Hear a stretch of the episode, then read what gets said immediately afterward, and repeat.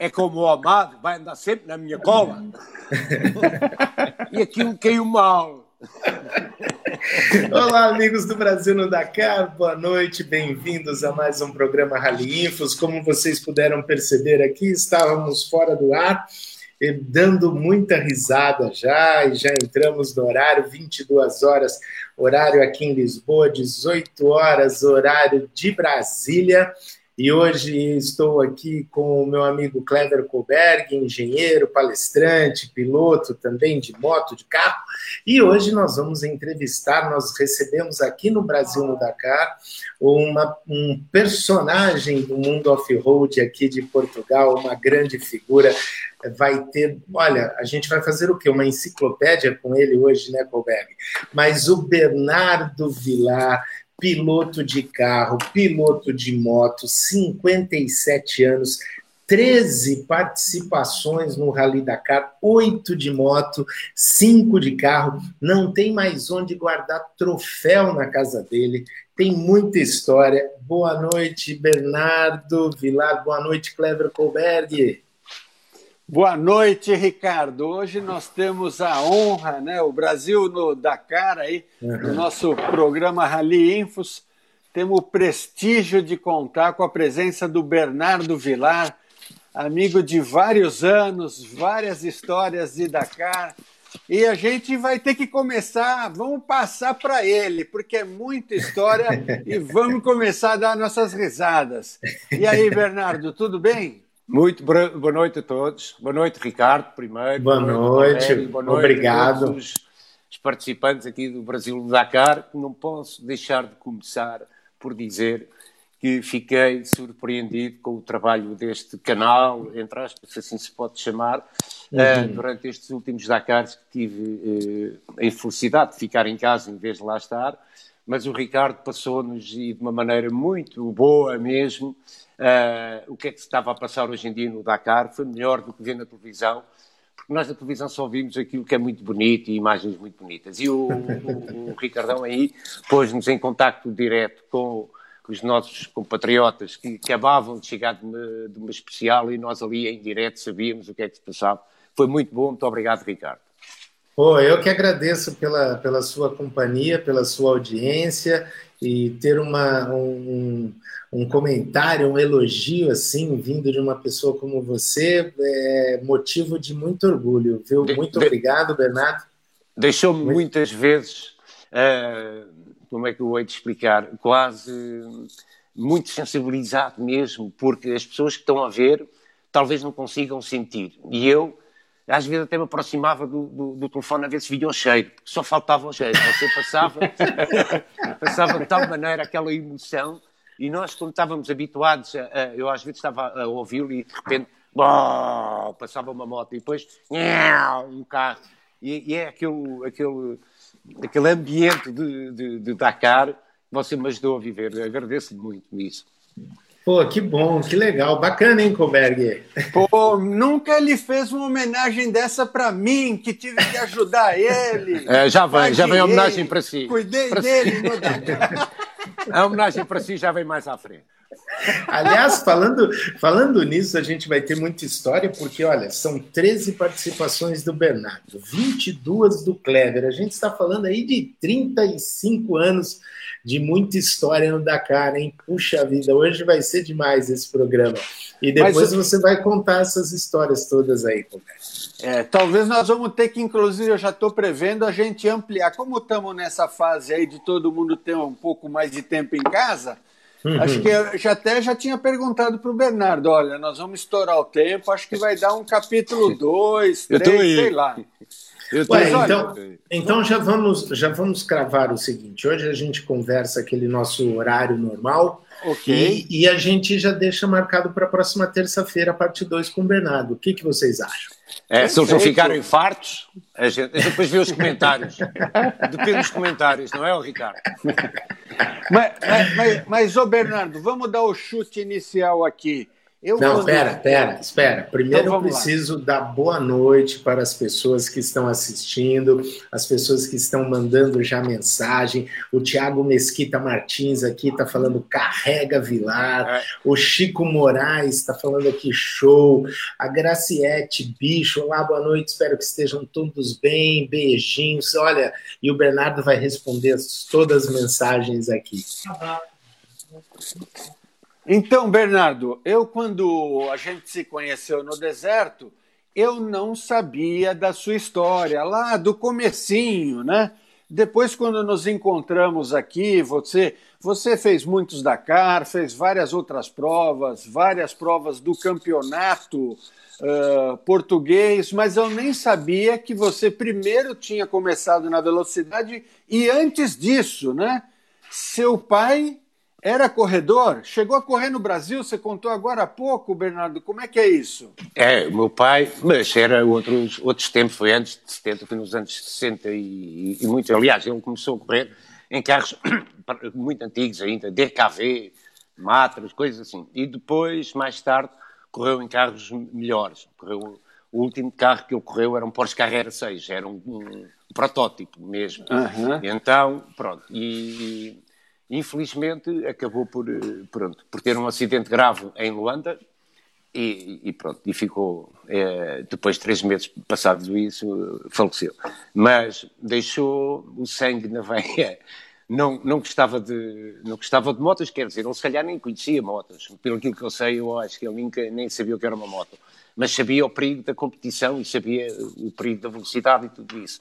E lembrou-se de dizer à minha mãe, pouco tempo antes de morrer, nós éramos quatro irmãos, e éramos seis, portanto, quatro irmãos e duas raparigas. E ele lembrou-se de dizer, vê lá, que se os rapazes não andam de moto, que é muito perigoso e tal. E ela ficou ciente com aquela coisa das motas. Mas pronto, mas isso depois foi superado mais tarde. Mas o sangue tava, vem daí. Estava no DNA o negócio, porque ele tentou pedir, mas não conseguiu. Você me falou que você tinha sete anos quando aconteceu essa fatalidade com ele aí, né? E aí, como é que vo... É, eu tam... É, você então, como é que você chegou na corrida de moto, Bernardo? Como é que foi é, isso? Na verdade, pronto, a minha mãe foi, foi uma mulher de armas. Nós sempre vivemos, vivimos no campo, numa quinta, e, e ela teve que segurar as rédeas. O mais velho tinha 14, que era uma rapariga, e o mais novo tinha 5. Uh, portanto, ela teve ali uma tarefa difícil, mas conseguiu geri-la geri da melhor forma. Safámos todos. E, e pronto, como vivíamos no campo, uh, havia sempre aquela coisa de ou uma moto, uma bicicleta. Eu comecei por, por, por andar a cavalo. Eu fazia muitos passeios a cavalo. Tínhamos três cavalos e eu montava muito a cavalo por dia. E, entretanto, quando tive a primeira moto, as primeiras motos que eu tive eram dos trabalhadores da Quinta. Você não sabe o que é, mas é SAS e Zundap e Casal eram motas nacionais. Sim. E aí eu pedia para dar uma voltinha. Depois, os meus irmãos mais velhos também tinham motos. E, melhor que tudo, eram os namorados das minhas irmãs, tinham motos. E aí eu negociava. Querem namorar? para esta moto. mais ou menos. Algumas, algumas das melhores motos que eu conduzia eram dos irmãos e dos amigos dos irmãos. Pronto. Mas para adiantar isso, depois, uh, como eu disse, a minha mãe sempre foi, pronto, teve que substituir o pai e aí virou general. Todos os nossos amigos, dos meus irmãos, e hoje em dia ainda lhe chamam general. Todos tinham respeito à minha mãe eh, danado. Tinham mesmo, faziam quase continência, ficavam todos direitinhos quando ela aparecia. Que ela não tinha papas na língua e, e era, tinha que ser à, à, à força. Pronto, éramos rapazes e aquilo tinha que ser assim. E então, disse-me que eu só tirava, só, só podia comprar uma moto se tirasse o quinto ano, na altura era o mínimo que se podia exigir a um jovem. E então eh, lá fiz o quinto ano e lá comprei a primeira moto. E o meu sonho era, era andar depressa, era velocidade e tal. E fui à Motopeças, que era a Yamaha, a única sítio que se vendia motos em Lisboa. E, e, um dia entrei e vi lá a moto que eu gostava e disse ao homem do balcão: Olha, se eu guardo-me aquela moto, que eu uh, venho cá comprá-la em junho. E estávamos em maio faltava ali o exame, eu já sabia que, que aquilo ia correr bem, e combinei com o homem. E era uma moto de estrada, Alberto. E aí, quando chega à loja para comprar, pá, ele não me ligou nenhuma, não é? Não deixei sinal, não deixei. Então, um jovem, olha, vem cá buscar isso, está bem, está bem, vai lá para cá. E depois, quando vou comprar a moto, não havia aquele modelo de estrada. O homem ficou assim um bocado surpreendido, não estava à espera que eu realmente aparecesse para comprar a moto. Pá, então, vocês disse me guardavam, é, pá, desculpe, então, mas leva aquela, que era a DTMX. E eu vivia no campo até, e o homem, mas se o senhor vive no campo, aquela moto é adequada, é uma trailer, é uma moto. Não, não, não, não, não, pá, eu queria a moto de estrada, você estragou-me aqui os planos todos. E acabei por comprar aquilo. Porreira. Pá, cheguei aqui, e não tinha carta ainda, qualquer. Só, tirei a carta, só tinha carta para conduzir na estrada passado três ou quatro meses de ter a moto. Então, esses três ou quatro meses foram o meu treino. E aquilo que eu fazia a cavalo, vi que de moto fazia num instante. Em meia hora estava feito. Eu, pá, tenho que arranjar percurso maior. Então, quando tirei a, a, carta, na verdade já tinha 10 mil quilómetros na moto feitos na terra. Portanto, sem saber, fui-me aperfeiçoando ali. E depois, pronto, mais tarde fui, fui, dar uma volta com uns amigos que esses sim já vaziam enduro e não sei o quê. E viram, pá, este gajo anda porreiro, vamos dizer ao, ao, ao gajo para vir connosco. E desafiaram-me e fui. E, e, então, na primeira corrida, fui à frente deles. Os gajos ficaram até um bocado chateados comigo. Pá, não era combinado, não era isso que combinámos. A gente era para trazer, mas não era para nos ganharmos. Pronto, e foi aí na Figueira da Foz, com o Ricardão, a ter na extensa lista que eu lhe mandei, a ter aí na Figueira da Foz, foi então onde eu mostrei com esta moto, que era a moto que eu tinha aqui para, para o dia a dia. Pronto. E foi em velocidade, então, Bernardo? Não, não, foi... não, foi enduro, enduro. Foi enduro, enduro. Foi enduro. Ah. E aí fui logo apanhado pela minha mãe, porque os meus irmãos, havia poucos jornais desportivos, uhum. uh, e havia um que falava de carros e de motos. E os meus irmãos, na altura, corriam de automóvel, de cá. E, e pronto, andavam, andavam porreiro, andavam bem, pronto. E, e já eram conhecidos ali no meio. E, entretanto, quando eu ganho a corrida na minha classe, estavam lá os jornalistas que acompanhavam, portanto, as duas modalidades e acharam piada ao mais um membro da família a aparecer no desporto, ainda por cima a ganhar. Então, o, o, o, título era Filho de Peixe, sabe nadar, não era? É, Enquadrava-se mais ou menos, mas pronto, a ideia deles era. E os meus irmãos malandros, ah, e uma fotografiazinha na capa, minha, Vilar, não sei o que, mais. Os meus irmãos malandros compraram o jornal e meteram assim em cima da mesa da casa de jantar. Eu disse a minha mãe, a minha mãe deu-se uma vista de olhos, mas quem é este? Então é o Bernardo. Ah, foi aí, aí começou tudo. Começou tudo aí. Ô Ricardo, isso porque a mãe dele não queria dar moto. Imagina se tivesse o incentivo do pai é. Que, que, demônio que seria esse negócio, é. Não, E o próprio Ricardo Macieira Coelho está dizendo aí, ó, que o Bernardo que roubava a moto do padeiro. É, esse cara é, é filho do meu padrasto. Viveu comigo durante muitos anos. Ele não pode aí dar muita história, porque senão vai aqui mostrar muita coisa que não interessa. Ai, meu Deus do céu. Ai, vamos lá que mais? Deixa eu ver, Colberg. Tem Bom, muita você, história para contar. Você, isso aí você começou então, o Bernardo, aqui. O Bernardo foi... mandou quatro, quatro folhas de resumo da história dele, né? Calma, eu ajudo você. Eu ajudo você. Isso, isso, isso foi o, início. Em 82, 82, é isso, Ricardo? É. Tu, primeira moto, uma 125. É esta que nós estávamos a falar agora. Dois dias do Enduro da, Fo... da Figueira da Foz, né? Exatamente. Aí, você ficou com essa moto aí uns dois anos, aí eu estou vendo aqui que em 84 foi sua primeira vitória na geral no Enduro é. do, da Tarouca. Tá, é Tarouca. Isso? Depois, é, pronto, depois houve um, um, um interregno e entretanto vendi vendi essa moto e fui à Inglaterra. Antigamente ah. não havia motos em Portugal, era muito difícil encontrar uma moto de tudo terreno uh, boa. Havia motos de motocross, mas não havia o intermédio, motos de enduro, e havia poucas motos, muito difícil de, de encontrar. Então, eu tinha um, um, cunhado meu que estava a estudar em, em, em Inglaterra, na altura, e, e, vendi essa moto cá em Portugal e fui à Inglaterra comprei uma, uma moto muito boa que havia na altura, já mesmo top, que era a IT, você se lembra? E T-155. Uh, e, e, pronto, era uma moto à séria, suspensões muito boas, era uma moto de competição. E então trouxe a moto para Portugal, fiz uma prova com a moto, uma prova ou duas com a moto, foi aí que ganhei a primeira geral, também passei de uma moto muito fraquinha para, para a classe mais alta. Devia ter, se calhar, a, a, a prestar ali numa intermédia, mas não. Mas fui logo para a classe maior. Fiz duas ou três eh, provas com essa moto, ganhei e, e, e acabei por vender, vender essa moto uh, e, e, antes de ir para a França. Estive em França a viver um tempo e depois em França é que comprei a KTM 250, nova, top mesmo, à, à séria. E quando vim para Portugal fiz o campeonato de Enduro e aí comecei a fazer o Enduro, à séria. E por que que em 87 você foi para o Campeonato Nacional de Velocidade? O que que, que, que houve? Como eu lhe disse, sempre gostei de velocidade. Sempre gostei muito de velocidade. Mas depois, por, por o destino, acabei por ficar no todo terreno. E, entretanto, uh, um grande amigo meu, uh, grande amigo meu, que espero que ele esteja a ver o programa, claro, uh, que, era, que era importador da Aprilia na altura, que era o Joaquim Cidade, que já éramos amigos do Enduro. E, e, e pronto, e já, já nos conhecíamos. E, entretanto, uh, ele era importador da Aprilia, começou a vender Aprilias e apareceram essas Aprilias AF1, já com muito bom aspecto e tal. E um dos meus irmãos revendia essas motos em Lisboa. E claro, a primeira coisa que eu me lembrei, pá, ah, e apareceu esse, esse troféu que era muito giro, que era o troféu Lubritex, que era giríssimo. o Lubritex era uma empresa grande que vendia em grupo sabe, aquelas vendas a grupo. Pronto, houve uma altura em, em Portugal que muita coisa em grupo. Uh, isso também existia no Brasil, esse sistema.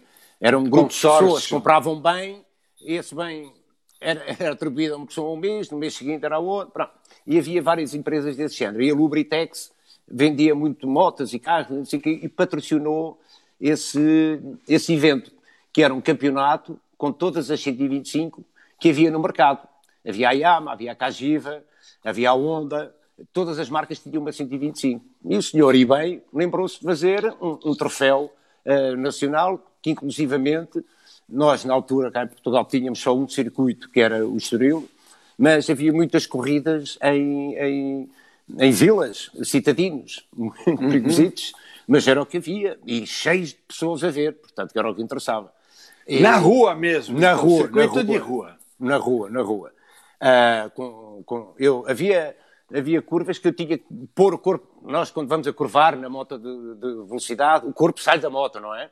Uhum. E então, a meio de uma curva, nós tínhamos que recolher o corpo, o corpo porque havia um poste e depois deixávamos cair o corpo novamente. Por exemplo, se caísse, a moto não ia longe, batia no passeio, partia-se era toda e você também, mas não íamos longe, ficávamos longe. Eu uma vez tive um ataque de pânico qualquer, quando dei por mim, estava a moto encostada a um farto de palha e eu em cima do farto de palha. Eu acho que estava a chover e houve ali qualquer coisa, escorreguei, e, e dei por mim, estava, estava em cima de um farto de palha. Mas depois havia circuitos carismáticos, que havia, um, havia ainda existe um circuito em Portugal, que era Vila Real que era um, um bocado a Isle of Man Portugal, porque era muito perigoso, muito longo, circuito muito longo, uh, tudo com curvas cegas, entre muros, mas era o delírio, era uma coisa fantástica. E, e cheguei a correr aí. Hoje em dia só correm lá carros e é, e, e é diferente, pronto. Mas na altura aquilo era muito perigoso. E então esse troféu foi, foi muito giro. Uh, e eu participei no troféu ali dois ou três anos. Mas ao mesmo tempo Uh, nunca larguei todo o terreno, porque por correr de, de, de, velocidade não queria dizer, não fazia a tempo inteiro, mas fazia, por exemplo, o Porto Alegre, fazia um raio ou outro, porque só, só havia enduro, propriamente dito. Só havia enduro, ainda não havia bajas nem, nem, nem nada disso. E, entretanto, depois, uh, pá, não sei se estou a pôr a coisa à frente ou atrás, mas entretanto casei-me e, e, e, a minha mulher tinha pânico daquelas corridas de, de velocidade. Acompanhava-me e via o perigo que era. E lá me convenceu, eh, isto foi ali três ou quatro anos que durou esse troféu, e depois lá me convenceu a deixar definitivamente e a ficar só no, no todo o terreno.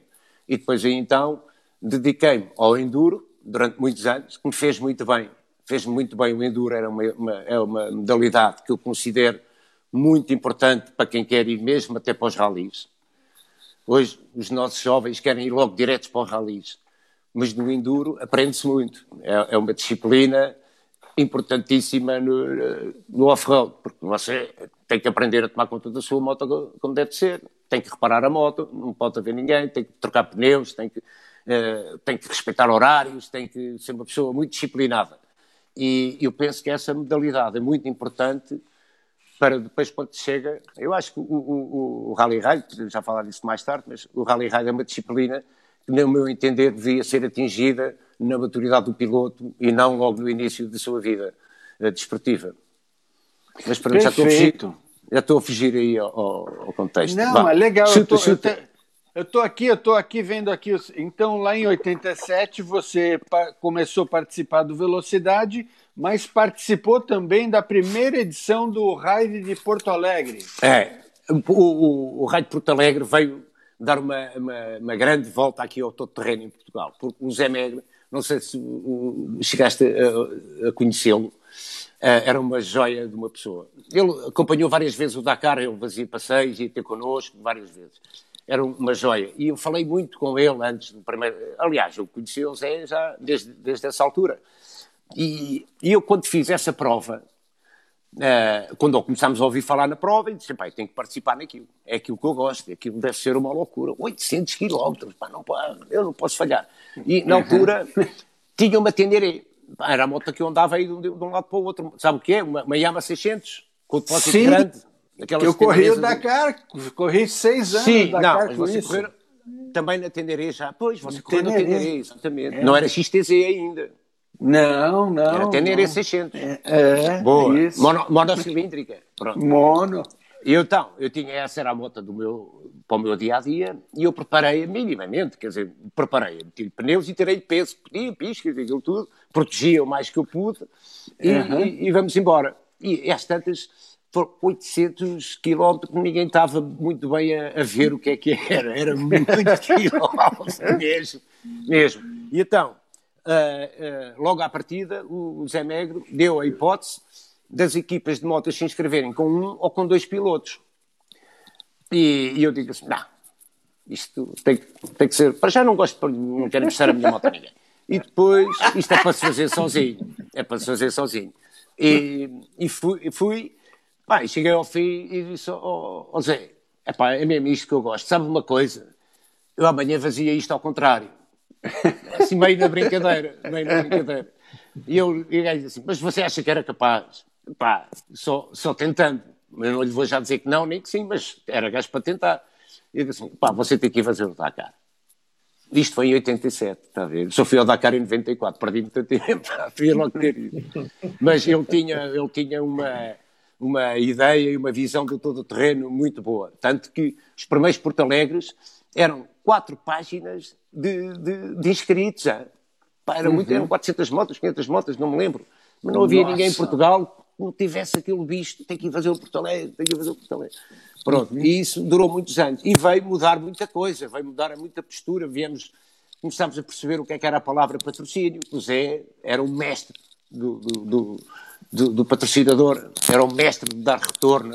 Então, ensinava-nos muito. Nós com eles aprendemos muito a importância do patrocinador, a importância de tratar bem, isso tudo e tal. Pronto. E, e ele ajudou-nos muito. E, e, quando foi para meio Dakar, nós tivemos que aprender por nós próprios, não é? Porque não se ia para lá com 25, com, com 2 euros e meio, não é? Uh, nós aprendemos muito o, o que era a palavra patrocínio.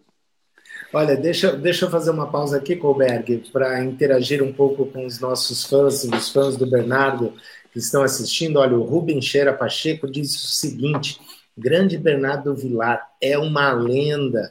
Aí depois tem o Carlos Souza aqui também, grande Bernardo, uma inspiração para a minha geração, aquela XR. E também quem mais tem aqui? Olha, o, o Vitor Manuel Capote Felizardo, Bernardo Vilar, grande ídolo da minha juventude. Um grande abraço. Tem muitas mensagens aqui. E aí, Humberto, Humberto Silva aqui, da, o, que é o organizador lá do, do Baja Vindimas da Lenteja, que estreou esse ano, ele está dizendo aqui, ó, o Bernardo gosta muito de cair de mini moto. é, mais vale mini moto do que moto grande. é só abrir a perna e ela vai. boa, boa, boa. E aí, bom, quem mais tem aqui? O Ricardo Coelho está dizendo o seguinte: tivemos um acidente nessa Teneré Bernardo e eu, o, e eu e o Paulo Marques, ah. todos em cima dessa moto ao mesmo oh, tempo. Não dá para puxar essas conversas para aqui. Oi, vinhamos da noite. vinhamos da noite. Não foi corrida nem da cá, vinhamos da noite. Não posso contar essa história aqui. Ah, não, não, agora, agora, agora não, já foi. Pá, agora, agora vai ter que contar. Olha, o Paulo que eu o conheço desde sei lá de quando, acho que foi a única vez que saí à noite com ele. Logo por azar tivemos um acidente. O que é que vocês estavam aprontando, Bernardo? Nada, nada. Nós, nós viemos do, vinhamos de uma discoteca. Eu nunca saía e o Paulo também não. Nós, como não, não saímos, nunca não bebemos, o pouco que, be, que bebemos faz-nos muito mal. E então bebemos e fez-nos mesmo muito mal. Eu ia ultrapassar, íamos a três a moto tinha o banco grande, você lembra? Não sim, tinha problema, sim, não? Sim, sim. Tínhamos os três, aí ó, caímos, caímos e a única coisa que eu me lembro dessa queda é umas rodas deste tamanho de um caminhão ao nosso lado. Cara, caímos ao lado de um caminhão, apanhámos um susto, não houve problema nenhum, montámos na moto e fugimos para casa que nem cachorros. Todos folados, as mãos todas foladas. Ah, mais história, mais história. Tenho mais bonitas para contar. Mas, mas aí, aí você se desfez da Tenerei no ano seguinte. Eu estou vendo aqui que no ano seguinte você correu no, ah. no Porto Alegre, daí já de YZ. Daí aí é uma pronto. outra história. Aí o que, aí o que acontece? Estava meio parado no todo terreno. Você sabe que quando nós paramos não temos meio. Quando paramos num determinado mundo, deixa de ir ao Dakar, deixa de ter motas para o Dakar, deixa de ter peças, deixa de ter pneu, deixa de ter isso. E eu, na altura, não estava a correr em todo o terreno, não tinha uma moto adequada. E aí um, um grande amigo uh, convidou-me, porque, como eu lhe tinha dito, o Porto Alegre, na altura, admitia dois pilotos por moto. Certo. Então, no primeiro ano, o Paulo ganhou a meias com outro piloto. E, e, não, e eu não, eu, na minha opinião, Pronto, era sempre solo. Mas como fui convidado, não podia dizer ao, ao dono da moto para ir embora, não é? Mas e, eu convidou e eu aceitei. E, e, havia, depois havia várias equipas que podiam ganhar, uns a dois, outros sozinho. Até penso que quem ganhou nesse ano sozinho foi o Paulo, em 97, já sozinho. E, e eu, não, o Antônio não. João Lopes. Não, foi João, foi João e o Antônio Lopes. Foi João e o Antônio, os dois. E eu e este meu amigo ficámos a 19 segundos deles. 19 segundos? Ao fim de 700, e essa corrida tinha 760 quilómetros, não é? Essa foi, foi obra, foi boa obra. Porque eles, por uma razão muito simples, eu penso que eles estavam muito, eram primos, estavam muito feitos um ao outro, conheciam muito bem a moto, corriam, corriam já, faziam enduro e estavam em, em forma, estavam em grande uh, naquele projeto da Honda, em que eles estavam uh, inseridos, e portanto eles tinham todas as condições para ganhar. Nós éramos um bocado outsiders, porque o, o projeto, que era o piloto que ia comigo, não estava tão, na altura, tão forte como eles, e eu não tinha a experiência da moto há dois tempos. Pá, tinha, já tinha passado uns, uns, anos que eu tinha corrido KTM, era diferente, já tinha corrido um pouco a moto e para fazer logo uma base e tal.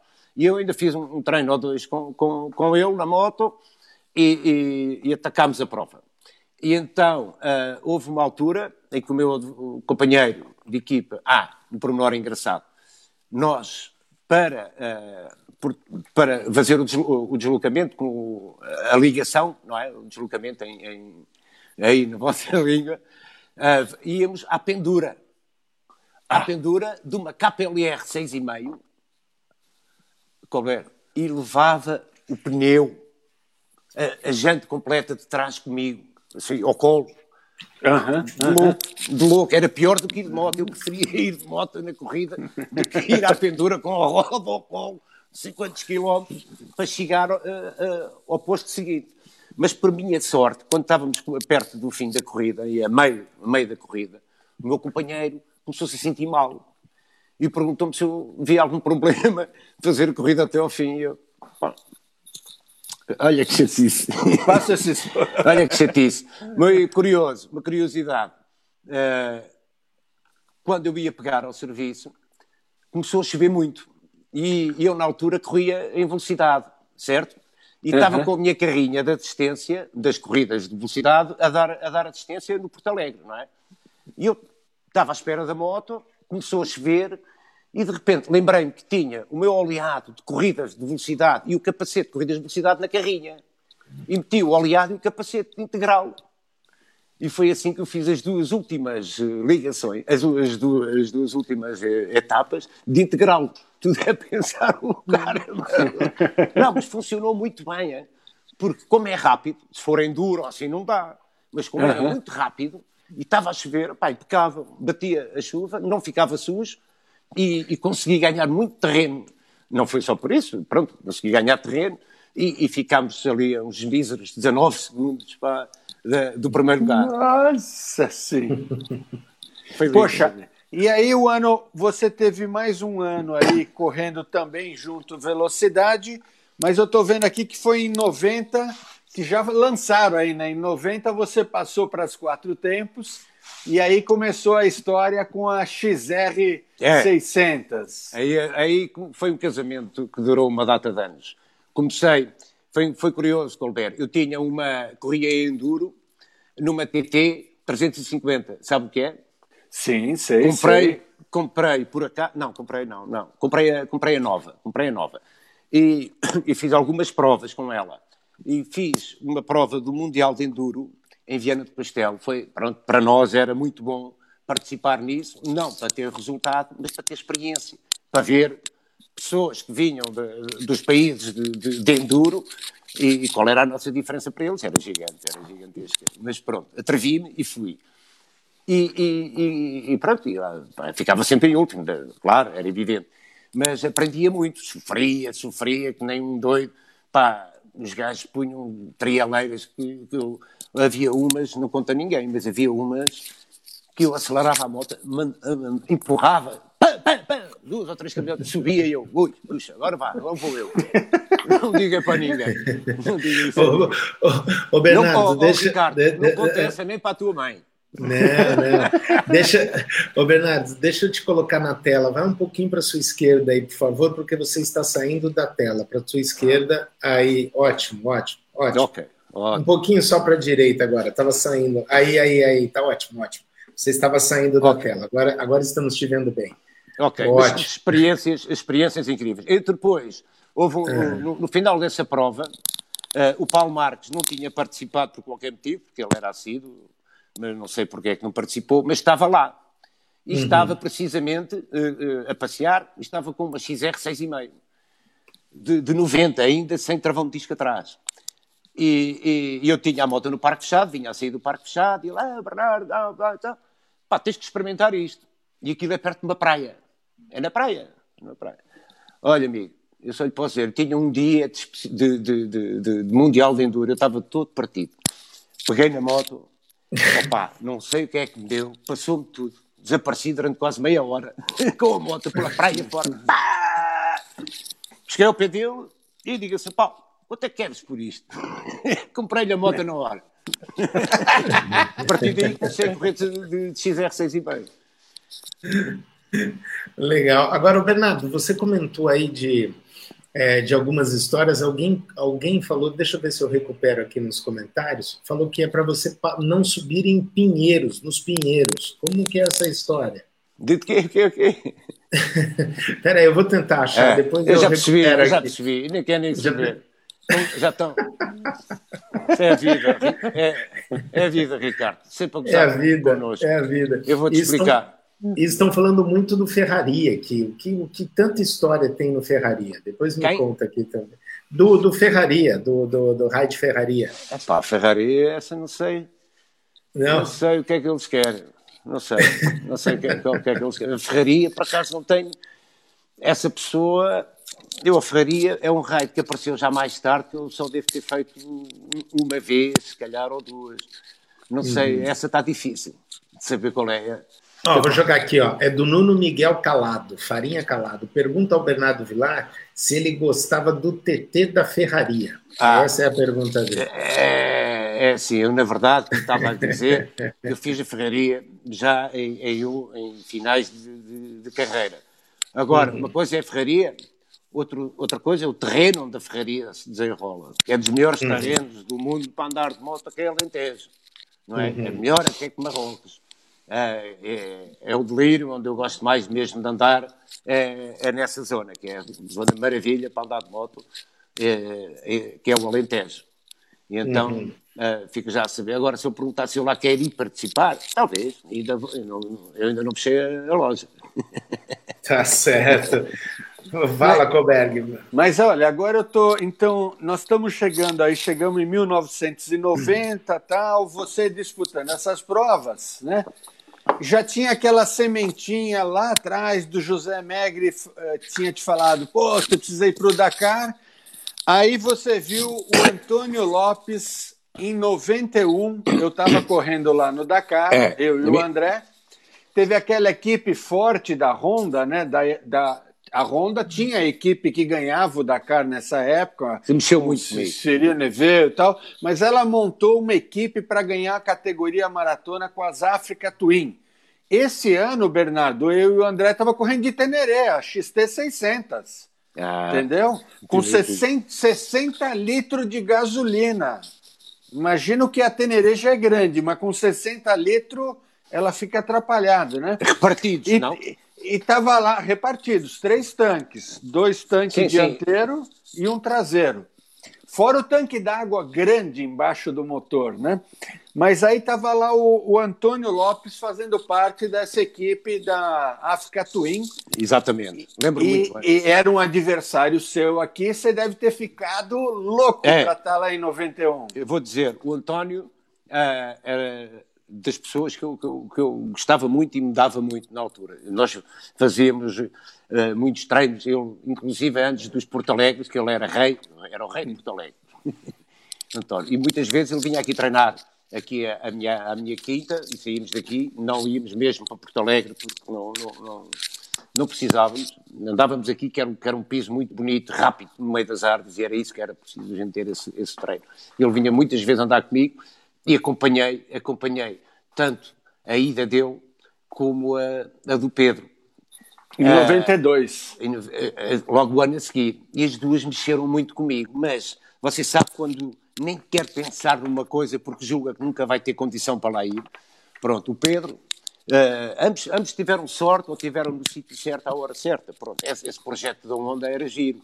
Mas nós não tínhamos conhecimento de nada. Nós, quando tivemos conhecimento, era a última da hora, já nem nos passava para a cabeça e achávamos que era impossível. Quer dizer, eu não. não quer, nenhum deles, Colbert, nenhum deles te, teve muita noção do que era ir.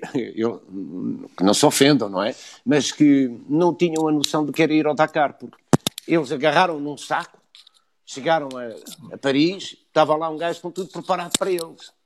Não é? ao contrário de nós, que tivemos que preparar desde os parafusos que levávamos da moto. Pronto, era um pouco diferente, mas não deixou de deixar marcas, não é? Quer um, quer outro. Eu fiquei, então com o Amado, o Amado vivia aqui perto de mim, e, e eu ainda ontem eh, estávamos a comentar isso, eu lembro-me de ir à casa dele. Uh, mas a, a, a, diferença entre ir à casa do Amado na véspera do Dakar, ou vir à casa do Bernardo na véspera do Dakar, era anos de luz de diferença. Eu lembro-me que era a preocupação do Pedro, e eu estive a ajudá-lo nisso, é como é que eu vou prender isto à moto, e como é que eu vou não sei o quê, e o saco de cama, e esta... É. E eu fui confrontado de A a Z, não é? Tive que preparar uma moto, tive que entender como é que ia levar o material, ou não, depois logo entendi, mais tarde, tive que comprar pneu, tive que comprar bibmousse, tive... Pá, foi uma coisa completamente diferente, não é? Nós não sabíamos nada daquilo. E você, então, é, de, quando é que você decidiu participar? O primeiro Dakar foi, o teu foi 94, o teu primeiro Dakar, é isso? Foi, foi. Você, que, é, do que, que você correu? Qual era a moto? Foi a XR. Eu vou lhe explicar. Foi o, o Peter Ansel foi correr à Baixa Porto Alegre. Veio o Peter Ansel, veio o, o eram uns poucos de franceses. Mas a Baixa Porto Alegre sempre foi no final do ano. Isso, ah, então. E o Dakar outubro. em seguida? Outubro. Outubro, outubro, novembro. Hoje é novembro, na altura, se calhar era outubro. Você foi então, correr no Baja Porto Alegre e nem sabia que ia correr no Dakar, não, é isso? Não, não. decidimos aí, decidimos aí. Está a perceber, Colver? Decidimos aí. Isto vai ao racha, como se costuma dizer. Eu, olha, eu vou lhe dizer, a onda. Eu, eu, eu, eu vivi de mentira nesse ano. Eu já eu tinha o nariz maior que o Pinóquio. Porque eu chegava, chegava um patrocinador e dizia assim: é pá, mas o outro já me deu. E o outro ainda não tinha dado, não é? O outro já, uhum. já deu. Até quanto é que deu? É pá, deu X, de certeza. É pá, deu, deu, deu. E o outro ia dar. Pá, eu assim, lá consegui ir. Mas hum, não está a perceber bem uh, as coisas. Pá, eu e o Paulo Marques tivemos nessa altura, seguramente, pá, aí, à noite, passávamos as noites ao telefone um com o outro, porque durante o dia estávamos a tratar daquilo que era preciso tratar. E depois tínhamos tantas dúvidas, fazíamos rolos para falar um com o outro, e eu cheguei a ir a, a, a de, repente, de repente, entendi que era melhor ir a Paris para perceber tá. o que é que me estava a meter. E então uh, fui, veio dinheiro no bolso, para pagar a inscrição, para pagar a inscrição e tal. E, e você sabe, quando as pessoas veem dinheiro, dizem tudo que sim, não é? É então, o Michel Meirel, você não sei se lembra dele. Michel Meirel era, era responsável por nós, eh, no primeiro. -huh. E, e, então ele é que nos ajudou, porque realmente eu fui lá, paguei tudo, e, e depois nós não tínhamos cá pneus, e ele arranjou lá os pneus e arranjou lá os bibmudos, e eu e o Paulo, depois, e, pouco falámos, pouco falámos, porque eu nem sabia a importância, eu achava que era, que era fácil. Como é que levávamos as coisas, não é? Eu, não se preocupa, a gente tem, temos umas caixas, encantado da vida, percebes? E, e vim para Portugal e disse, pá, Paulo, não há problema, eles têm umas caixas, umas caixas e tal, a gente leva tudo nas caixas. uh, olha, se você visse, pá, vamos os dois aqui para a França, vamos buscar as motas a caminho do Dakar. Vamos buscar as motas, está a perceber? a caminho da prova. Chegámos à casa do Monsieur Chapelain no dia 25 de dezembro, à hora do jantar. Estava o senhor a comer o peru, entramos nós para casa adentro, uma data de mafarricos portugueses, para buscar as motas e não sei o quê. Pronto. E depois ficámos lá nesse dia e no outro, o meu teste com a minha moto Dakar foi subir uma rampa em, em terra batida que havia até uma pequena capela. E eu vou por a rampa acima e digo assim: melhor que eu tenho a fazer é parar ao pé da capela e pedir à Nossa Senhora para me ajudar. e, e, assim foi, foi o treino que nós fizemos com a moto.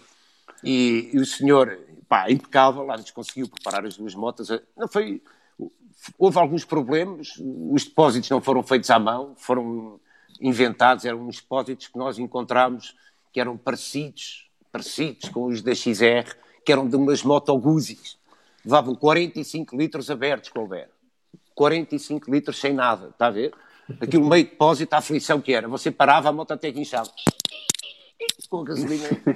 E, e, tínhamos espuma na altura. Enchemos aquilo de, de espuma, coisa que nós também não sabíamos o que era. Quando vi um monte de espuma gigante da minha altura, quase, e o homem disse aquilo era para eu enfiar tudo dentro do depósito, eu nem queria acreditar mas coube. E aí chegámos às verificações, fomos para as verificações, eu ia na minha carrinha e o Paulo me deu, atulhadas até à boca, não cabia nem mais um parafuso. E então uh, chegamos às verificações, vamos à procura do Sr. Meirel, e o Sr. Meirel lá vem com duas caixas, percebes? E põe as duas caixas ao pé de nós, e diz assim, pronto, está aqui as vossas caixas. E o Sr. Meirel vai-se embora, e eu digo assim, então, mas as caixas as caixas é para quê? Ah, é para vocês meterem as vossas coisinhas. Ah, porra. E eu, então eu começo a pôr a minha roupa, o meu saco de cama, a minha tenda. E depois, passado um bocado, chama o Sr. Meirelles a perguntar onde é que as coisas da moto iam aonde. As coisas da moto como? Eu abro a carrinha, a carrinha estava cheia. E eu disse, isto? Como é que eu levo isto? o homem Ô, Bernardo. Eu senti mal. Eu tinha outra moto, inclusive desmontada, motor, quadro. Ah! E então percebemos da gravidade da questão, não é? Não tínhamos sítio para levar nada. E ele teve tanta pena de nós que arranjou mais uma caixa para os dois.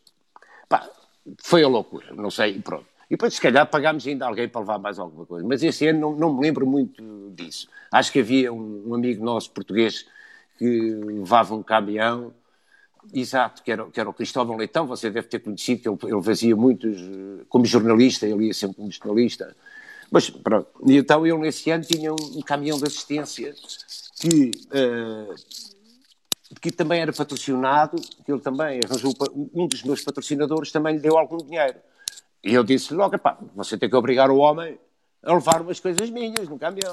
ah, claro, claro, claro. Pronto. E assim foi. Uh, relativamente ao Michel Mirel, pronto, foi logo ali uma caldeirada enorme. Imagine um monte de pneus que nós tínhamos. Como é que nós levávamos aquilo tudo bem? Foi muito complicado. Lá, lá conseguimos, pronto, lá conseguimos resolver esse problema. E, e, e depois, pronto, motas em parque fechado, lá tudo muito bonito, uma emoção gigante pá, no, no, no, era o trocadeiro ainda. Nós tivemos o privilégio de ainda ter apanhado o trocadeiro, não é? Sim, é o, o, em frente à Torre Eiffel ali a Eiffel. Então, Ricardo, muito bonito, pá, eh, porque havia muitos imigrantes portugueses, não é? Uh, e aquilo foi uma emoção, eu às tantas estava um bocado uh, fora, não, não, não conseguia atinar, porque dizia, pá, como é que isto é possível? Pá, estou no Paris-Dakar, eu estou aqui na partida, milhares de pessoas, por um lado, um frio danado, mas depois já tanta coisa que nós tínhamos em cima do pelo a suar em bica, uh, milhares de pessoas, nós não tínhamos a noção do que é que uh, estava a passar, achávamos que aquilo era tudo muito bonito, agora vamos. Era noite ainda, eram, deviam ser talvez umas 5 da manhã ou uma coisa que valha, e, e, e nós nunca tínhamos posto roadbook nenhum na moto. Moto não tinha nenhum roadbook. E, e, nós entendemos que íamos todos atrás uns dos outros, sei lá, e atrás da assistência e por ali fora até à, à especial. Não sabia nada de navegação. Nada. A primeira coisa nada. que acontece é, passados cinco minutos, estamos todos perdidos uns dos outros. Uma gravidade gigante, porque não tínhamos telemóvel, não é? Estávamos perdidos à noite no meio de Paris, sem saber para onde é que ia. Não deu vezes... largada, estava perdido em Paris, não tinha nem saído de casa. Nada, não tinha nada, não tinha nada. De repente vejo nos espanhóis é, é, vejo os espanhóis que meteram para uma estradinha e o espanhol assim, não, não, vai-te embora, não é para aqui. Eu disse, então, não é para aqui, o que é estás aqui a fazer? É, para não digas a ninguém, mas vamos carregar as modas. Ah, está bem, está bem. E pá, depois, por sorte, lá me meto-me atrás de umas motas e encontro a assistência, que mais tarde volto a perder. É? Eu não tinha nada comigo, nem a minha carteira, eu tinha tudo na carrinha. De, de, de Paris para a primeira especial, acabo por me perder da assistência. Uh, mesmo, nunca mais soube deles, entretanto, encontro motas, não largo as motas, digo assim, pá, tenho que ir atrás destes gajos, porque eu não sei para onde é que isto é, tenho que ir atrás desta gente, espero que a minha assistência faça a mesma coisa, lá atrás do sofá. E assim foi. O que é que acontece? Uh, oh, Colbert, você está lembrado que nós, quando saíamos, parecíamos o Binho dando um equipamento, equipamento e casaco integral, eu levava pneus, levava aquilo bem montado, mesmo assim, porque tinha pneus de estrada para fazer as ligações. Está a perceber? E depois tinha outras jantes com pneus de motocross que à entrada das especiais trocávamos. O problema foi que eles não apareceram. E então tive que ir para a especial. Parecia o Bindão de um, cheio de equipamento, de integral, tinha até, lembra-se aquelas, aquelas proteções que havia da Dainese para, para os, punhos, que eram de, uh -huh. de, de tecido, eram de sim, sim, quentinhas. Sim. Sim. todas molhadas, todas corridas, está a ver? Entretanto, vou a chegar ao pé do controlador da, da especial, que obrigou-me a entrar para a especial porque eu não queria entrar, estava à espera ver se chegava a assistência. Uhum. E o gajo, pá, tens que ir, tens que ir, está na tua hora, empurrar-me lá para dentro. E, e, eu, quando ia chegar ao pé do, do, tipo que me dava a partida, travei com o travão da frente, mas como estava com pneus de, de, de estrada, de, de asfalto. Caí, caí logo. Antes de dar a largada. De cabeça, já... E de cabeça, fiquei louco, o integral todo cheio. De... já não tinha nada. Olha, pá, eu entrei meio a chorar, meio a rir para a especial. Para a primeira especial do Dakar, quase que entrei a chorar. Não mais nada podia acontecer. Todos sujos de lama, ainda não tinha começado nada. Pneus de estrada. A especial era só lama, lama, lama. E depois lá vejo meu, os, meus, os meus queridos amigos e assistentes quando eu estava a entrar, eles com os pneus na mão, e disse, ah, agora, já lá dentro, já dentro. Pronto, essa correu muito mal. Esse, esse, esse, se não me engano, foi, não foi esse ano que foi Paris, Dakar, Paris? Foi, foi. 94? Foi, foi. foi. Certo, com o Merrell era o, era o chefe e, o, e era o organizador do, do Faraós, o Fenoil, né? Que era, era o organizador do Dakar aquele ano. Então, mas... Fiz, fizeram um monte de cagiva, né? um exército de cagiva na Exato, prova. exato. Olha, logo, logo uh, uh, acontece, oh, oh, oh, Ricardo, a primeira especial uhum. desse Dakar acabou por ser quase no fim de Marrocos. Porque foram anuladas sucessivamente por causa da hora do nevoeiro, hora da chuva, e aquilo nós fomos andando para a frente sem especial. A primeira especial que fizemos, não sei se te lembras, começou em linha em Agadir. Agadir. Que deu a maior confusão do mundo. Porque eles dividiram aquilo em duas, em duas, eh, em duas levas. de moto. Uhum. Em duas levas. E sai a primeira leva e, passado um pouco, ele dá a partida para a segunda leva. Entretanto, os primeiros 50 ou 100, não me lembro, entraram por uma pista errada. Putz. E aí voltaram para trás. E quando eles estavam a voltar para trás, estávamos nós a ir para a frente. Foi a, maior confusão do mundo. Eu bati de frente contra uma cagiva, dessas que você está a falar. Ah, bati de frente contra o Antonelli, lembra-se do Antonelli? Uhum. Quando eu dou, mas eu dou uma travada forte e, e, e, a moto vai assim com aquela bruta de proteção de carteira assim, é, pamba, contra a caixinha do Uma confusão enorme. E, e, então o que é que acontece? Nós, como tínhamos vindo sempre sem especial, nunca tínhamos usado o roadbook. Eu e o Paulo. Está a ver? Estou vendo. Então, nesse dia, em Agadir, à noite, eu vou pôr o meu primeiro roadbook muito nervosos, depois está marcado, e lá, lá, conseguimos pôr aquilo, não tínhamos nenhuma prática a pôr, era difícil, eram muito grossos ainda por cima. E eu ponho uh, o roadbook do dia a seguir. É claro, como a partida foi em linha, eu durante os primeiros 10 km nem olhei. Íamos por ali afora. E às tantas lembrei-me de olhar. Pronto, lá pus aquilo no quilómetro onde eu ia, mas nada batia certo, Corbett nada batia certo. Pá. O gajo dizia-me que era assim e, era assim. Ah. Depois aparecia um controle, não estava controle nenhum no roadbook. Depois, passado um bocado, aparecia um controle no roadbook, não aparecia no terreno. Depois, às tantas, falava que eu tinha o mar à direita e eu não via mar nenhum à direita. Pá, mas eu ia sempre a ver pessoas, nunca desisti. Pá, se lixa o roadbook. Cheguei ao fim dessa etapa, que era, portanto, Agadir, se não me engano, íamos para... Uh, Tantan, se calhar, provavelmente. Não, não vou lembrar e, agora. Chegamos ao fim da, da etapa e, e, eu estava lá na conversa com o pessoal, quando a gente acaba a etapa, e estava lá um Francisco que já era assim mais ou menos meu amigo e tal. E eu disse, é pá, explica-me lá aqui uma coisa. Ah, e estava o Paulo também, estava o Paulo também, indignado como eu, que uh, o roadbook não estava nada bem feito. Epá, há aqui qualquer coisa que não está bem. Eu, francês, chega-se ao pé de nós, pá, olha para o roadbook, começa a andar para a frente e para trás, pá, começa a olhar para mim, começa a olhar para o amigo que estava lá, começa-se a rir. Começa-se a rir e eu digo assim: pá, estás a rir porquê? Qual é a piada? Diz lá: ah, a piada é que este roadbook não é de hoje. este roadbook não é de hoje. Ah, não é de hoje. É, pá, que chatice. Ah, estás a ver? Olha, mas é da manhã, dizia o gajo. É da manhã. Uau! Fixe, já cá está enfiado. Tem logo a primeira a primeira argolada, estás a ver? Das graves. É, é. Sabes porquê, Golder? Eles à porta do barco, é. ou no barco, deram um montão de roadbooks. Sim, sim. Tudo para dentro da mochila. Eu tirei aquilo. Pá, ou não tirei bem, estás a ver? Pá, deve ter me enganado, ou coisa qualquer. E, e, e, pronto, é claro que não batia certo, mas fiquei feliz porque já estava posto para o dia a seguir. Isso foi ótimo. já, já pensou, Ricardo? O roadbook estava errado. Foi demais, foi demais. Nossa, não, demais, demais. Olha, eu, ô Coberg, eu não posso deixar de, de falar aqui com os nossos amigos, não para Lógico. de chegar gente aqui compartilhando.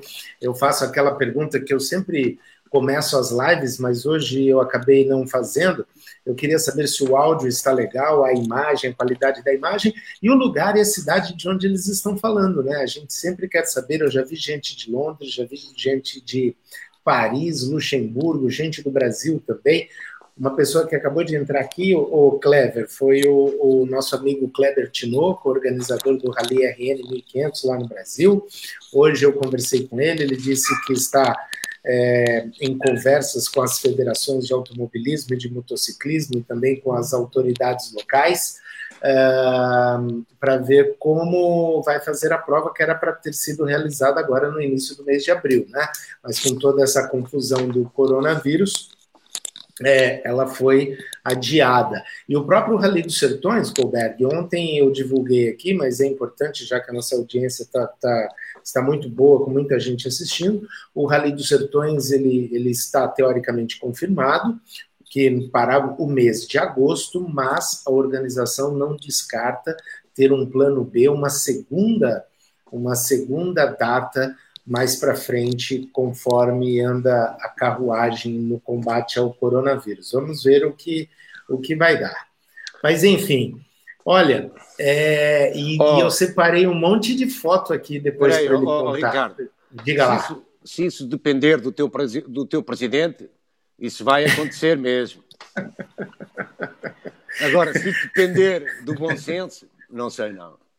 É, né? Mas, eu acho mas, que é, está complicado, não é? Mas olha, Bernardo, com, com o roadbook errado, você conseguiu completar esse seu primeiro Dakar. Oh, oh Roberto, eu vou-te vou -te contar. Eu na altura não contava porque, epá, já sabes como é que é, depois começavas a gozar comigo.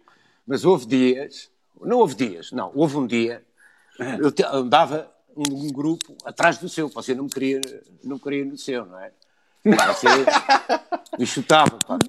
Eu tinha um problema, é, quando apanhava alguém, é, ia porreiro, ah, e tal.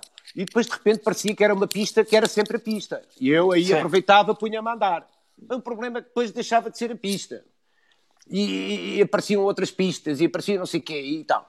E o mesmo grupo onde eu ia, que me tinha desmarcado, eu perdia de vista e mais tarde vinha a vê-lo ao longe outra vez. E eu passava por eles de vergonha, assim, a olhar para o lado e tal.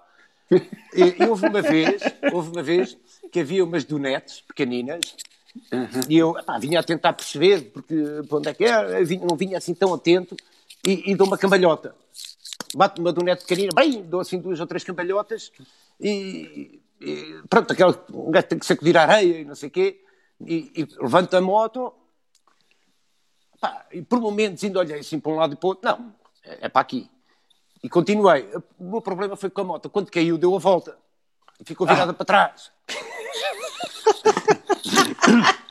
Espera, espera aí, não acabei. Começa a andar, passado um bocadinho, começa a ver umas luzinhas. Então, o pessoal andava assim com as luzes acesas, não é? Começa a ver umas luzinhas a vir na minha direção. Quem era? Era o grupo. Era o grupo. E o grupo manda-me parar e eu paro também. Assim, Bernardo, qu'est-ce que tu as perdu? o que é que tu perdeste? E eu assim, olha, o juízo. Tive que dar meia volta e vir atrás dele até pá, ia na direção errada. Mas eu pensei havia... que eu pensei que você ia discutir com eles, que o caminho era para lá, que eles estavam errados. Isso, isso acredita. Nunca discuti com ninguém o caminho. Se eles diziam que era para ali, eu acreditava logo. Pá. Porque eu, a única coisa que eu tinha nesse ano, eu comprei um GPS, mas na verdade nunca uhum. tinha, nunca trabalhei com ele. E antes de ir para o Dakar, passei na loja para levantar o GPS, pá, olhei e pensei para mim, tarde demais, vai para dentro da mochila. Logo se vê. Era a última coisa que eu queria pensar na altura. E então, fui sempre. Ah, e tinha uma coisa que foi muito boa, que era um, um compasso eletrónico. Você sabe, sabe o que é? Sim, sim. E, pô, e tinha isso logo aqui à mão, e aqui no bolso do casaco, que era rápido de tirar. Quando havia uma dúvida qualquer, o carro não dava, nem que eu tivesse que abrandar um bocadinho, e, e, conseguia ver, não é? De resto, navegava pelos quilómetros, o roadbook estava sempre a tentar acertar, pronto, e a coisa ia, ia correndo. Mas não tinha mais nada na moto, nem, nem os outros eram capazes de ter, mas na altura era roadbook, terra trip e a bolsa no bolso. Pá, foi assim que eu me fui safando. E, e fui e vim, e fui e vim. É. E, e, e, nessa época, 94 era o terceiro ano que usava o GPS, né? O GPS começou em 92. Não, não. Não, então, era o quarto ano. Ah, usava facultativo. É, não era obrigado. Claro. você claro. podia ter. Só que na época, Ricardo, não era como hoje que o GPS já vem alimentado. Na época o GPS simplesmente era uma era bússola. Era só o equipamento, é. é. Era só uma bússola. Você tinha que pegar um, uma carta de papel, que normalmente eram mapas. Uh, se era bom o mapa, era um mapa russo. de pedaços da África. De aviador. De aviador. E aí você tinha que tentar descobrir onde é que o roteiro ia passar, que o roadbook não mostra Era assim no mapa. isso naquela Era. época? É, daí, e É. você tinha que levantar a latitude e a, la- e a longitude de um ponto, colocar lá no GPS sem saber se era o ponto certo, e aí você podia usar o GPS. Porque senão não funcionava para nada. O GPS era uma decoração. Se você não fizesse essa lição de casa, né? Pô, eu não Muita tinha gente- lição muita, muita gente não sabe que antigamente, antigamente mesmo nem tinha o GPS. Aí era pior ainda, né? Era bússola mas, mesmo. mas, mas quando começou com o GPS foi assim. Você tinha que fazer essa Mas- alimentação. Mas em, em, em, em 94, a organização nem o waypoint estava. Não sei Não, como é que as não dava nada. Não, ou, ou punham, se calhar, Era olhando- um waypoint. A, che- a largada e a chegada. Um, Mas quer um ver a melhor? A 500 quilômetros. Houve uma etapa daquelas lá para a Mauritânia.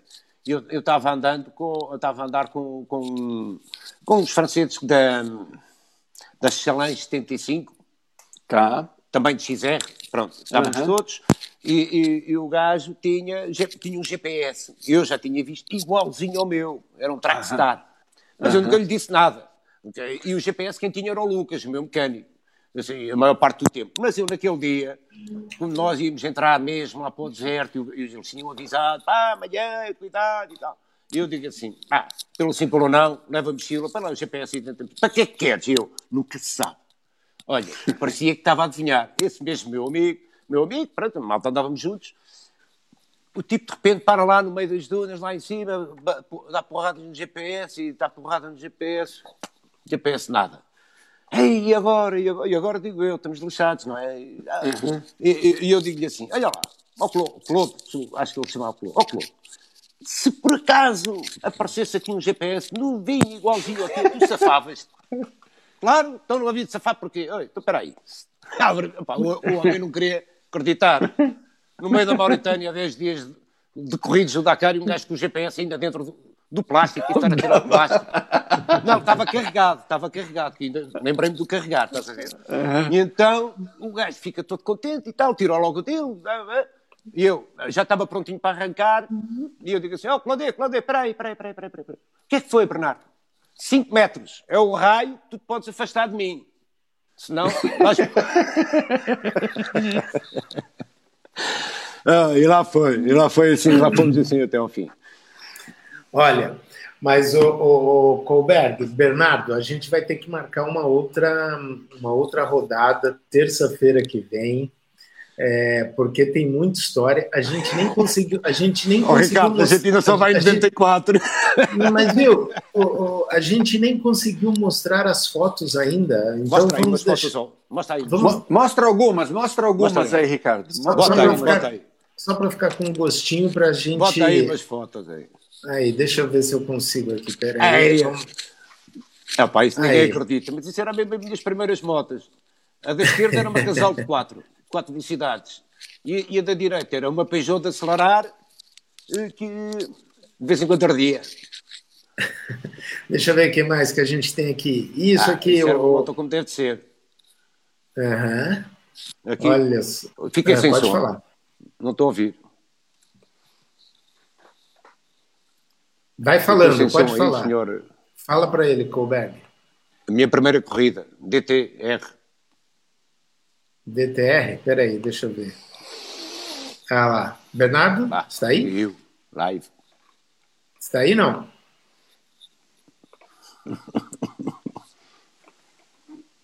Peraí. Está ouvindo, Colberg? Eu estou sem saber se me estão a ouvir ou não. Ir aqui buscar. É. Está ouvindo, Bernardo? Alô, Bernardo? Bernardo? Alô, Bernardo? Está me ouvindo, Bernardo? Está me ouvindo, Bernardo? Está me ouvindo?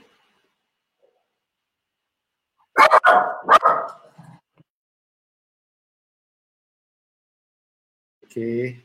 É, quando eu coloquei a foto ficou sem áudio. Está ouvindo agora, Colberg? Espera aí, deixa eu ver aqui. O Bernardo, o Bernardo caiu.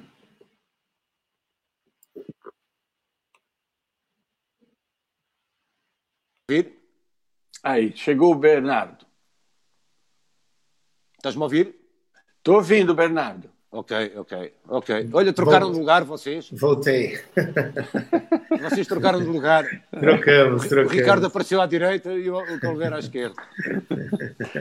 Então tá bom, olha, eu, eu tentei mostrar um pouco as fotos ali, mas vamos deixar para a próxima terça-feira, 22 horas, tem muita história. O Bernardo falou aí, paramos em 94, não é isso, Bernardo? Isso! É pá, não damos nada ainda. Imaginem, só estamos de primeiro da cá, passou aqui uma hora. Somos 13. Você vai ter que marcar aí a agenda. Mas, É. oh, oh, oh, eu só queria deixar aqui uma pequenina história, porque Uhum. depois pode, por qualquer motivo, não vir a ser contada. Uhum. Tem que ser contada. Pronto. Diga. Eu, nas ditas dunas, onde apareceu o GPS, Uhum. uns dias antes ou depois, vou dar com um cara sem gasolina no meio das dunas. Ele não se vai lembrar dessa história ou vai fingir que não se lembra. Mas o cara estava mesmo sem gasolina. E eu cheguei ao pé dele e digo assim: está a precisar de alguma coisa, companheiro? Ah, um pouquinho de gasolina e tal. E digo assim: então, mas você não queria que eu andasse sempre atrás de si? Eu não andei. Oh, mas eu dou um, um bocadinho de gasolina. Mas pronto, veja lá se é simpático. Está bem, está bem. Lá tem gasolina. O rapaz, e ele fez a promessa que eu ia com ele até ao fim. Entretanto, fomos juntos até à, à, à gasolina, ao abastecimento também da especial. O Colbert já tinha mais Dakares do que eu. Chegou, posto logo à frente para ser primeiro aviado. Aviaram o Colbert, encheram a moto do Colbert até à boca, já não cabia mais nada. E a seguir vêm aviar a minha. Mas quando estão a aviar a minha, eu ouço a XTZ a trabalhar. eu digo assim: "Oh, onde é que você vai? Onde é que você vai?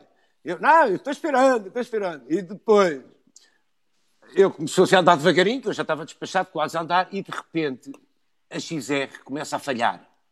Mesmo à grande e à francesa, a falhar. pá, pá, pá, pá, pá, pá, pá. E, e você não ouviu, que eu comecei aos berros e você. Ah, lá, lá, lá.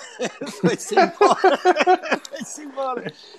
E eu, espavorido, espavorido, de perder a boleia, tiro a tampa do filtro de ar a correr da moto, tiro o filtro de ar, lavo ali rapidamente com gasolina, volto a pôr o tampa. E quando vou para arrancar, não encontro uma luva. Não sei se foi com o vento, deve ter sido, mas não me lembro. Desapareceu uma luva. Eu, porra, pá, não há luva, vai sem luva, bora, atrás do Colbert. Ah, lá via você ao longe e tal, e lá fui. Passado umas horas, Ricardão, esta é verdade? Yeah. passado umas horas, vou andar bem e vejo qualquer coisa no chão que me pareceu uma luva. Opa, que é isso? Voltei atrás, era uma luva, fiquei encantado da vida. Apanhei, era da mesma mão que eu tinha a luva. Mas tinha problema não, eu enfiei assim, um bocado à rasca, mas pelo menos ia com luva, está a ver? Ah, ah, contente. Cheguei ao fim da especial, estava o Lucas, que ia muitas vezes esperar quando as especiais acabavam perto do bivac, o meu mecânico ia, ia, ia para o fim da especial à minha espera. E quando eu chego, feliz de ter chegado ao fim, não é? Como ao costume, ele olha para mim com um ar muito preocupado, agarra-me no braço, o que é que te aconteceu à mão?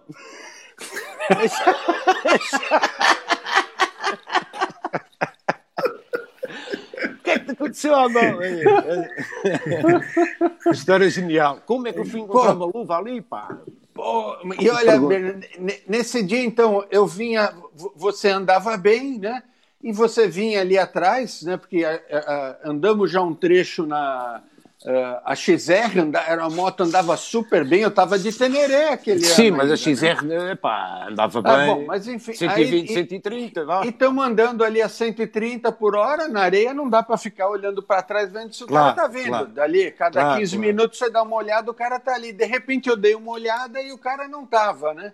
Aí eu vou diminuindo o ritmo e falei, será que o cara se perdeu? Eu voltei Claro. para trás, andei não sei quantos quilômetros, não encontrei, falei, eu nem sei nesse dia se eu cheguei antes ou depois de você nesse dia. Não- Ah, Ricardão, já está querendo defender. Não, tivemos bom. Só, só um com o Colbert também para acabar. Muito bom. Este é mesmo muito bom. Também estávamos dois juntos. estávamos os dois juntos uh, e você depois às tantas percebeu que eu era ali um bem essencial. Não é? Já não levava a mal eu andar consigo. Não, o, gajo, o gajo puxa por mim, eu puxava por ele, Ricardão. O gajo sabia navegar, mas eu tinha que estar a puxar por ele para irmos para a frente. O que, que, é isso? A gente está é... falando de 35 participações no Rally da Cara. É, esta, mas esta é giro. Chegamos ao topo de uma duna e paramos hum. pá, para ver mais ou menos e tal e vimos umas cubatas cá embaixo. Eu não sei se vais lembrar disto, ao qualquer, mas eu lembro-me disto como se fosse hoje. Uh, começamos a olhar para umas cubatas, não mais de meia dúzia de cubatas, e este gajo vira-se para mim e diz-me assim: Bernardo, você já viu a sorte que a gente teve de não ter nascido ali? Como é me esquecer disso que você me disse?